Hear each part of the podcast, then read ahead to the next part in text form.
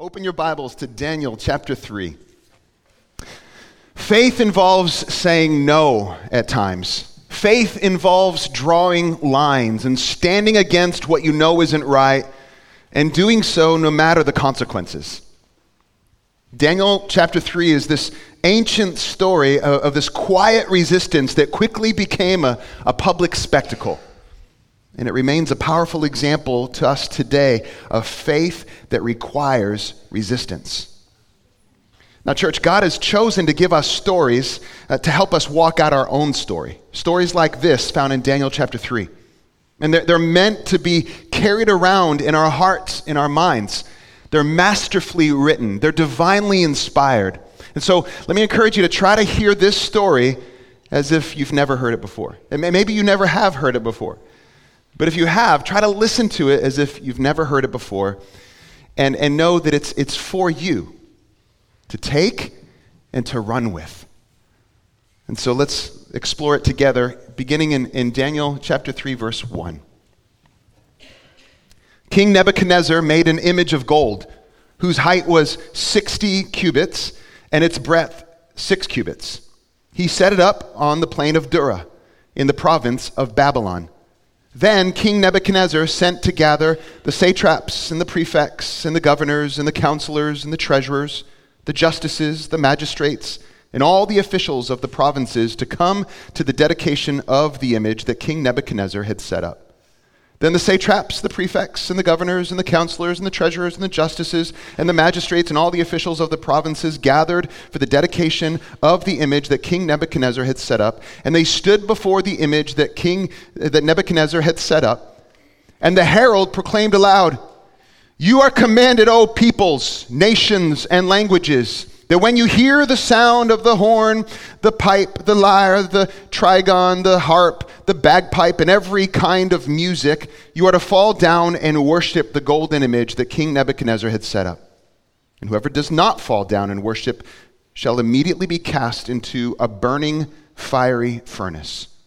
Therefore, as soon as all the peoples heard the sound of the horn, the pipe, the lyre, the trigon, the, the harp, the bagpipe, and every kind of music, all the peoples, nations, and languages fell down and worshiped the golden image that King Nebuchadnezzar had set up.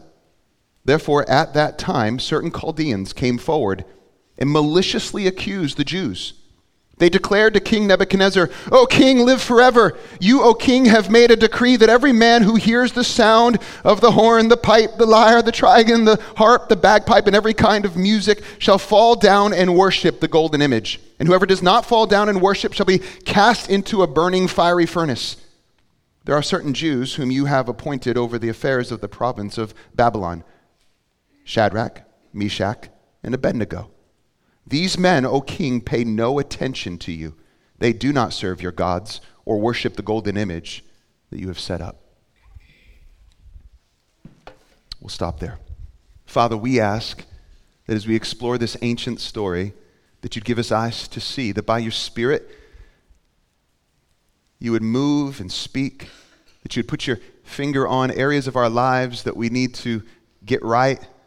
Lord, that you would graciously open our eyes to all that you have for us, that you would bring um, bring us to places where we are inspired and encouraged and filled with a renewed faith, we pray. In Jesus' name, amen. Well, three points will help us walk through this narrative today. First, there's a proclamation to bow. Second, there's the decision to stand. And third, there's deliverance in and not from the fire. First, proclamation to bow. Let me give you a little history here. The story is, is set years after Babylon's attack on Jerusalem, or the nation of Judah. And this is the sixth century B C. Babylon is the world power. Uh, the majority of the people of Judah were taken into exile. When I say exile, think captivity, deportation, and assimilation. And so among this group of exiles were four men from the royal family of David, of King David. You have Daniel, Hananiah, Mishael, and Azariah. These four men were taken in um, that exile.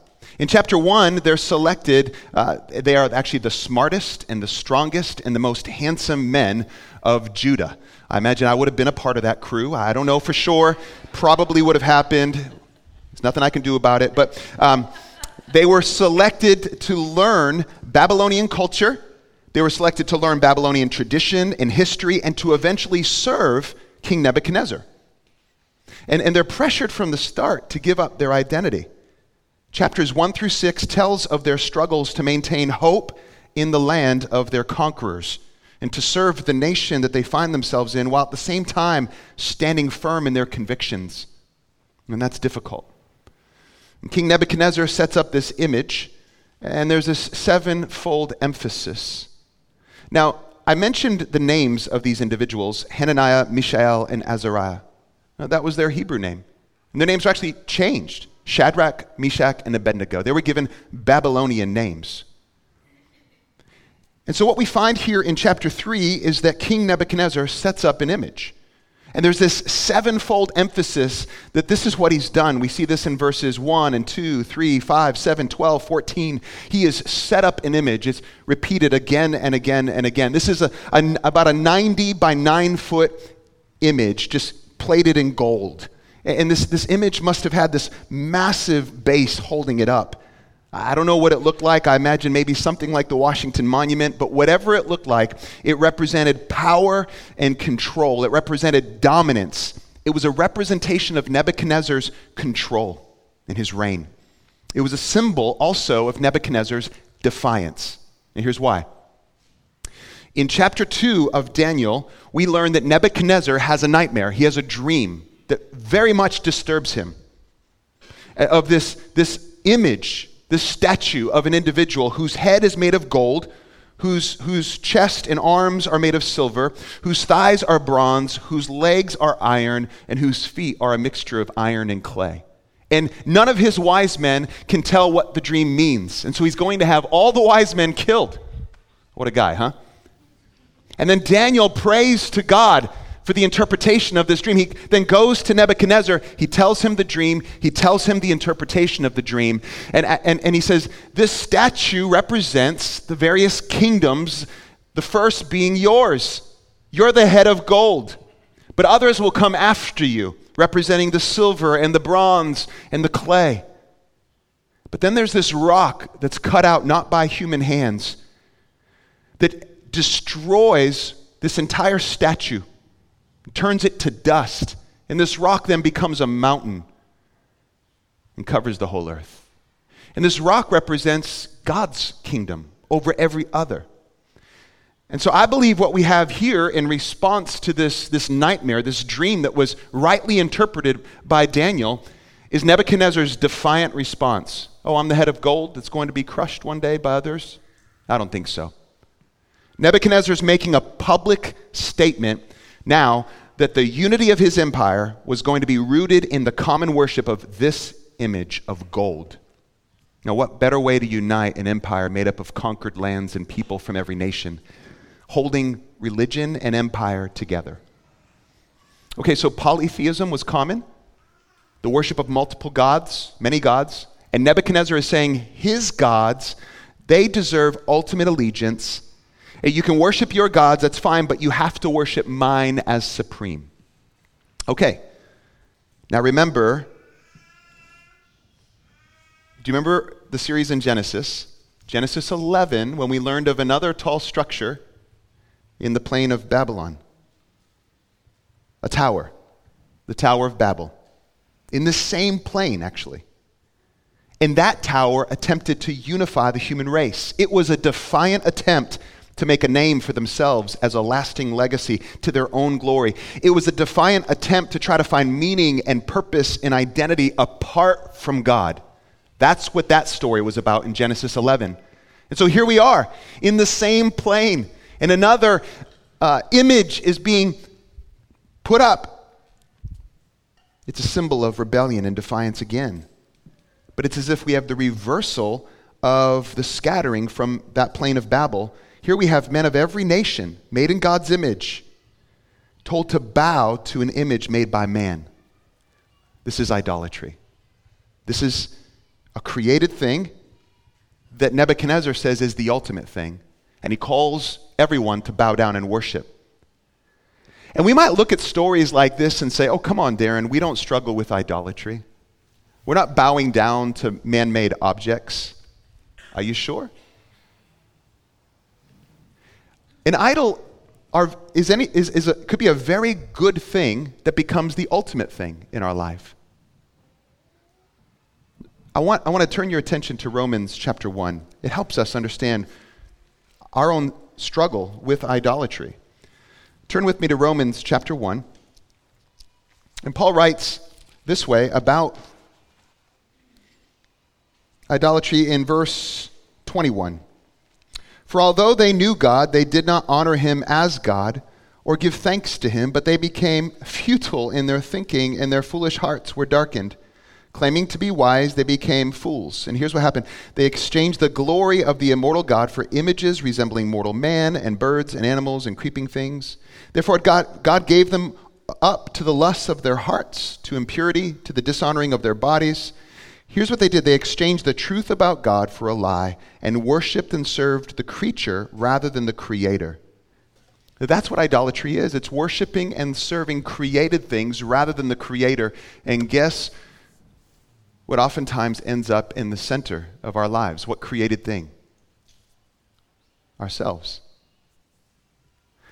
Very, very good things like a job or like money. It's not a bad thing in itself. Or like sex or a relationship can become the ultimate thing in our lives and become an idol.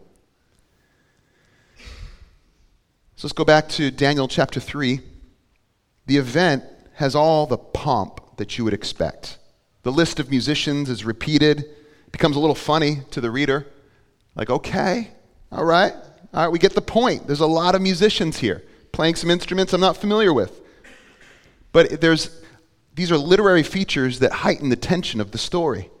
All the bigwigs are there too, everyone with power and position. We have governors and commanders and officials. And if you notice in verse four, then the herald proclaims out loud, this is what you must do. You must fall down and worship this image. This is the proclamation, the proclamation to bow. And then in verse seven, there you go. They bow. Imagine the scene. Nebuchadnezzar looks over the sea of people that stretch across the plain. They're bowed down and worship at his command. Imagine the satisfaction that he felt. It was momentary, though. It didn't last long. Because what we have in verses eight through twelve then is what I like to call tattletale astrologers. These are tattletale mystics. These are Chaldeans. These were Babylonian men by birth and most likely were part of the wise men, uh, the mystics or the, the, the astrologers of, of Nebuchadnezzar's um, um, leadership. And, and they viewed themselves as the superior race. They were jealous of the Jews. And, and they were more than willing to bring their quiet rebellion to the king's attention. You see, Shadrach, Meshach, and Abednego, they could not bow to this image. And these men noticed this. And so they bring this quiet rebellion to the king's attention. Now, up to this point, the three, they're not yelling, they're not protesting, they're not looking for a fight. It's a quiet rebellion. They couldn't bow to this image. They held position in Babylon. They took on Babylonian names. They spoke the language. They served the king. They are not insurrectionists. They're not trying to create a political revolution. They're not posting all over social media. We're not bowing. But they had to draw lines. And they had drawn lines. This far and no more. You see, they understood certain passages that they had been taught. And they were directed by and shaped by these passages. Ones like Exodus chapter twenty. Beginning in verse four. You shall not make for yourself a carved image or any likeness of anything that is in heaven above, or that is in the earth beneath, or that is in the water under the earth. You shall not bow down to them or serve them.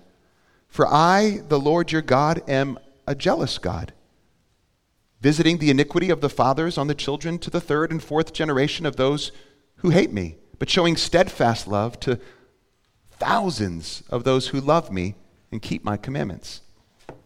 And turn with me to Deuteronomy, another passage that would have been ringing in their hearts and heads. Deuteronomy chapter six, verse four. Hear, O Israel, the Lord our God, the Lord is one. It goes on to say, you shall love the Lord your God with all your heart and with all your soul and with all your might. They couldn't bow. Now, these verses I just read to you, and there are others, these weren't just simply memory verses for Shadrach, Meshach, and Abednego that they grew up with, went to Sunday school, and they're like, okay, yeah, I remember those verses. These weren't just memory verses they learned as kids. They are s- center of their lives verses, right? The exile couldn't take it from them. Babylonian names couldn't take it from them. Here's what they longed to do. They, like, they longed to honor the Lord in the midst of a culture that wasn't their own, even as they served this culture that had led them into exile. But it meant honoring the Lord meant far more to them than their position or their security or their reputation and even their life itself, as we'll see in a moment. Do you have verses that shape you? Do you have truths that you've you look to again and again that center you? Do you have verses that you've committed to memory that remind you of what's most important? Now, of course, in order for that to happen, the Word of God needs to be both reliable and authoritative. You need to see it as that. But when you understand that the Word of God is both reliable and authoritative, and when you look to it for what it is, God's Word, and when you begin to treasure what you find there, uh, that it's the revelation of who He is, and He's in, He's revealed Himself to us, that we can know Him, becomes sweeter and sweeter, and we treasure it all the more. So what are you centering yourself on? Does God's word matter? Does it hold sway over your life and authority? Here's what we're learning here in this story. Faith in God requires resistance. It requires resistance. It requires saying no, drawing lines. God's word draws lines for us. God's word should hold sway over every power and authority. Does it? Does it? Turn with me to Titus chapter two. For the grace of God, verse eleven, for the grace of God has appeared, bringing salvation for all people. What is that grace?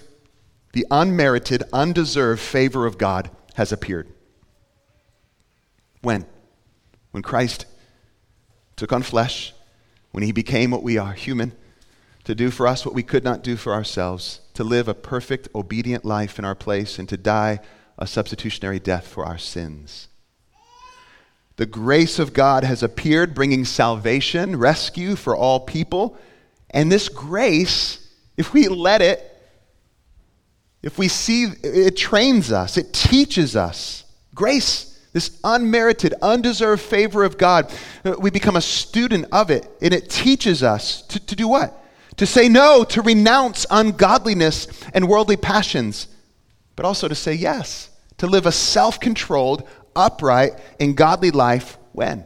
Right now in this present age. As we wait for the blessed hope, the appearing of the glory of our great God and Savior, Jesus Christ, who gave himself for us to redeem us from all lawlessness and to purify for himself a people for his own possession who are zealous for good works.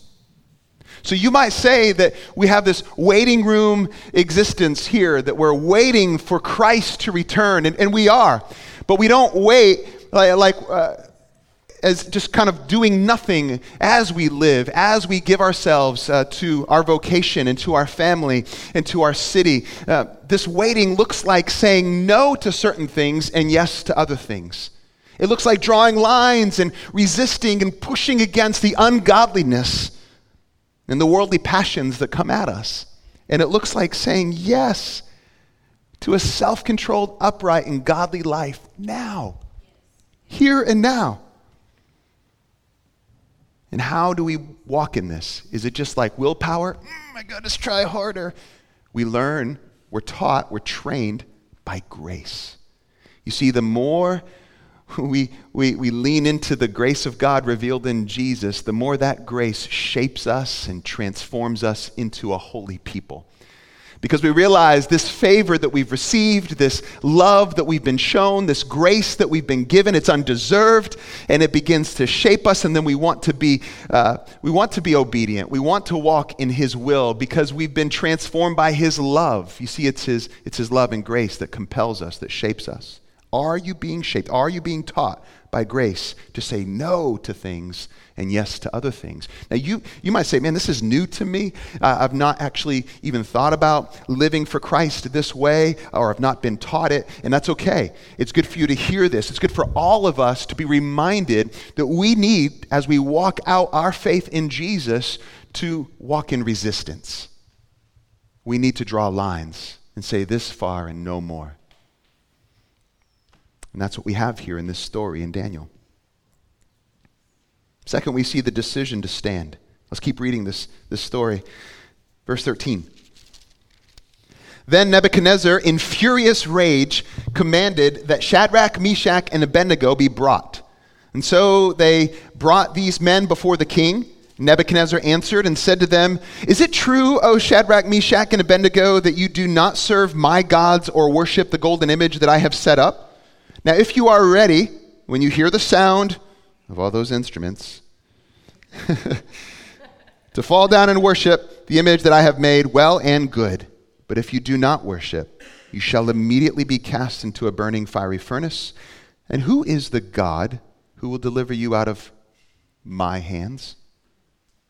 Shadrach, Meshach, and Abednego answered and said to the king, "O Nebuchadnezzar, we have no need to answer you in this matter.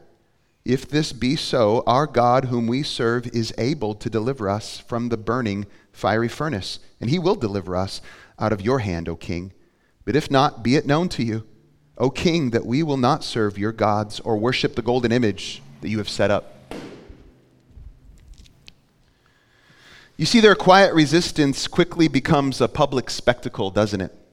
Surprisingly, Nebuchadnezzar is willing to set up this private ceremony with these three men and give them another chance. I think it speaks of their position on his leadership team of some sort. This isn't their first encounter with King Nebuchadnezzar, but he's still furious. And in verse fifteen, it makes clear what the two options are, that there are no other options.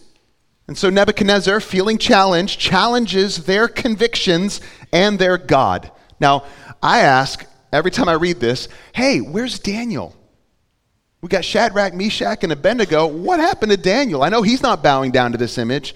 We don't know where Daniel is. Maybe he's off on official duty somewhere. We don't know. But verse fifteen, we see this uh, Nebuchadnezzar say, "Who is the God who will deliver or rescue you out of my hands?" Now, don't forget that question. It gets to the heart of this story. Nebuchadnezzar clearly struggled with megalomania. This is a, a, the delusion of one's own power or significance. It's a symptom of a manic and paranoid disorder. His arrogance, his pride eventually leads to a mental breakdown, to insanity. See that? You can read it in chapter four later on today. Now let's just pause for a moment and remember who these three men are standing before. The greatest king on the earth, the most powerful and oppressive government of the day. They are respectable, but they are clear. There's no need to put up a defense, but there is zero hesitation. Did you notice? They say the God we serve is able. He will rescue us from your hand, but if not, if he doesn't choose to. In other words, how could we know beyond the shadow of a doubt that saving us from being reduced to ashes is actually God's plan? We don't know that, but we will not serve your gods. We will not worship or bow down to this golden image. Now they recognize the possibility that God may not choose to save them from the furnace. Now, and I love this. You know, they say, but if not, and, and the N I V tra- translates it this way, but even if, even if he doesn't, even if he doesn't save us out of the furnace. Now, can you say that? Can you say, even if he doesn't heal me? Even if he doesn't give me, even if he doesn't answer me. C- can you say that? What if God doesn't do for you what you want or think or desire? He's not ours to control. can you say with faith, even if he doesn't, I'm not bowing. I'm looking to him. Somehow, some way, he'll see me through. The three are an example of tremendous courage and conviction. Nebuchadnezzar couldn't crush their faithfulness. He couldn't win. He underestimated their trust in God's word and the deep conviction that they, they held in the power and presence of God. That is what fueled their resistance. Their deep conviction in God's presence and power. Mm.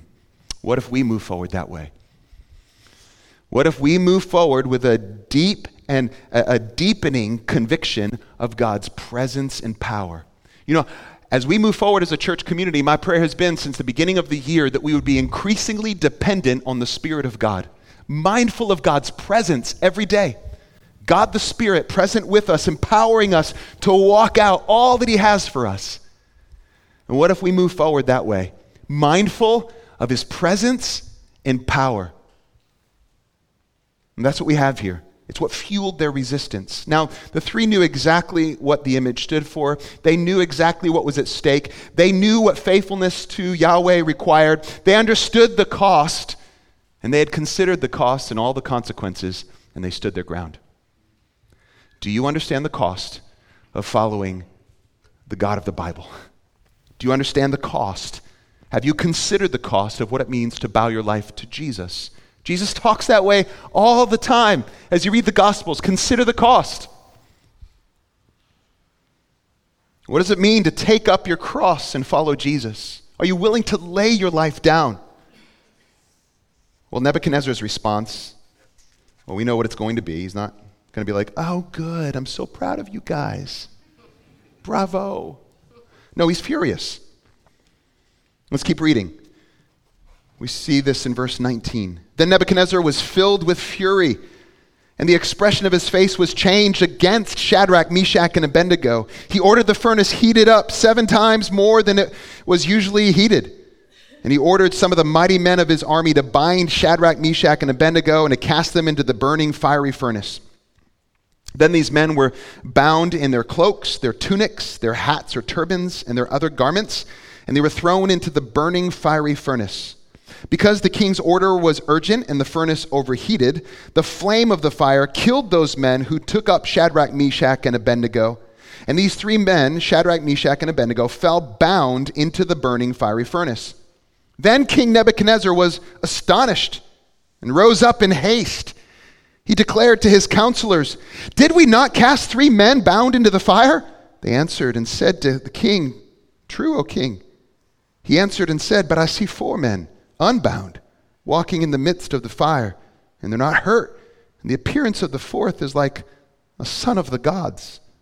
Then Nebuchadnezzar came near to the door of the burning fiery furnace, and he declared, "Shadrach, Meshach, and Abednego, servants of the Most High God, come out and come here." Then Shadrach, Meshach, and Abednego came out from the fire. The satraps and the prefects and the governors and the king's counselors gathered together and saw that the fire had not had any power over the bodies of those men. And the hair of their heads was uh, not singed, their cloaks were not harmed, and no smell of fire had come upon them.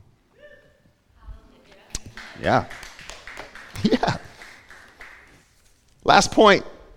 Delivered in, but not from the fire. Nebuchadnezzar's order, he orders the furnace to be as hot as possible. This is underlining the impossibility of deliverance. He commands the strongest soldiers to tie the three up. He keeps the three fully dressed, turbans and all. It's all happening so quickly in verse twenty-two. The guards, the men who tied up uh, Shadrach, Meshach, and Abednego, they die from the flames that hit them as they throw them into this furnace. The furnace is large. Maybe it was used to help build the image that they were told to bow down before. Maybe it was used for executions, but they fell into it. And so it obviously had an opening at the top. Maybe there was a second level, a large opening at the bottom where you could view and access whatever was inside. And you think after these three are thrown into the furnace, that's it, the end, lights off. What's the next story? Who are we learning about next? They're done. They stood firm, but they died. But that's not the end. Nebuchadnezzar jumps to his feet in amazement. He can't believe what he's seeing. Four men, not three. And all four walking around unbound and unharmed. And the fourth, he says, it doesn't look like the others. It looks like a son of the gods. Is this the angel of the Lord? Is this the pre-incarnate Christ? This is God's tangible presence with them in the fire. He didn't keep them from the fire, but he was with them in the fire, and he brought them through the fire. Carry that. Hold on to that. He didn't keep them from the fire, but he was with them in the fire, and he brought them through the fire. The fourth man entered the furnace. Church, Jesus entered our broken world. He became human. He became what we are to stand with us.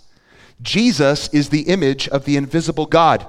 He is the exact representation of his being. He stepped into the furnace of our broken world to rescue us, not from the fire, but in it and through it. We hear passages of Scripture that bring great hope and have brought great hope to God's people from the beginning, where God promises, I will be with you. His name, Yahweh, means he who is. We could translate this as the ever-present God. So his name reveals his presence. You see, it's his presence and power that fuels our faith and resistance. I will be with you. And just as I told you earlier, I can, I can face the world with Valerie by my side if I know she's with me. But even more than that, if I know God is with me, it, it, I could face anything. And so I'm reminding myself, God, you're with me. You're present. You empower your children to walk through the fire. You're with us in it. Jesus himself said, I am with you always to the end of the age. He said this. He promised this in Matthew twenty-eight. So remember verse fifteen and the audacious, audacious statement that Nebuchadnezzar made? Who will save you from my hand? That's what he asked. Well, verse twenty-five answers it. Verse twenty-five answers who will save from his hand. The God of Israel. These three men knew one way or another that rescue was certain, be it in life or death. How God would do it was not for them to decide or to know, right? They faced this furnace not knowing what the outcome would eventually be. All the important officials who had gathered around and bowed before the image are now crowding around the three who are out of the furnace, not a hair singed. They didn't even smell like smoke. Now listen, church, you know when you go camping, you smell like smoke, all right? You light a fire and you smell like smoke the rest of the time. They don't even smell like smoke. This story in Daniel three is not a message that God will save every faithful person from suffering and death. It's not what this story is about. God does save. He does rescue. He does deliver. But here this story is calling God's people to faith that requires resistance. It's inviting you and I to walk by faith, to demonstrate courage that grows out of conviction, conviction that's rooted in God's word and in his promises. Are you doing that? It reminds the reader, it reminds you and I, the greatest king on the earth is no match for the eternal God. I pray this encourages your hearts. I pray this gives you a renewed vision of what it means to walk by faith. I pray that it, it, it, it, it stirs you up. It helps you to see there, there may be some areas in your life that you need to say no to, that you've been saying yes to. There may be some things that you're doing that you've, you've caved in, or maybe you didn't have those convictions before. Maybe you're, you're leaning on a personal belief system where you are actually calling the shots instead of bowing your life to King Jesus. It's dangerous. Our faith in Christ can be kind of relativized, just kind of put in a, in a pile along with other belief systems. Or we, we become uh, just those who come up with a god of our own imagination, and we, we slap the label of the God of the Bible on him. Well, Jesus wants me to be happy. Have we learned what Jesus is calling us to? And are we willing to draw lines regardless of the consequences? Well, the story ends with a new proclamation. A new proclamation given actually by Nebuchadnezzar. Let's read it. Verse twenty-eight. Nebuchadnezzar answered and said, "Blessed be the God of Shadrach, Meshach, and Abednego, who has sent his angel and delivered his servants, who trusted in him and set aside the king's command and yielded up their bodies rather than serve and worship any god except their own God. Therefore I make a decree. Any people, nation, or language that speaks anything against the God of Shadrach, Meshach, and Abednego shall be torn limb from limb, and their houses laid in ruins. For there is no other God who is able to rescue in this way." Then the king promoted Shadrach, Meshach, and Abednego to the province of Babylon. They got raises. Well, okay. There's a new proclamation given. Nebuchadnezzar is impressed with their God, but he's not convinced. You see, he's still the God of Shadrach, Meshach, and Abednego. But he does say this: there's no other God that can save in this way. And so this new proclamation is the exclamation point at the end of the story. It's what we're meant to ponder and to think deeply about and to meditate on. There is no other God that can save this way. And so faith, it involves saying no at times. Faith, it requires resistance and drawing lines and standing a- against what you know isn't right. It requires doing so no matter the consequences, knowing that God is with you. He's with you. There's no other God who can save. He's with you. He's proven it. Jesus is the proof, church.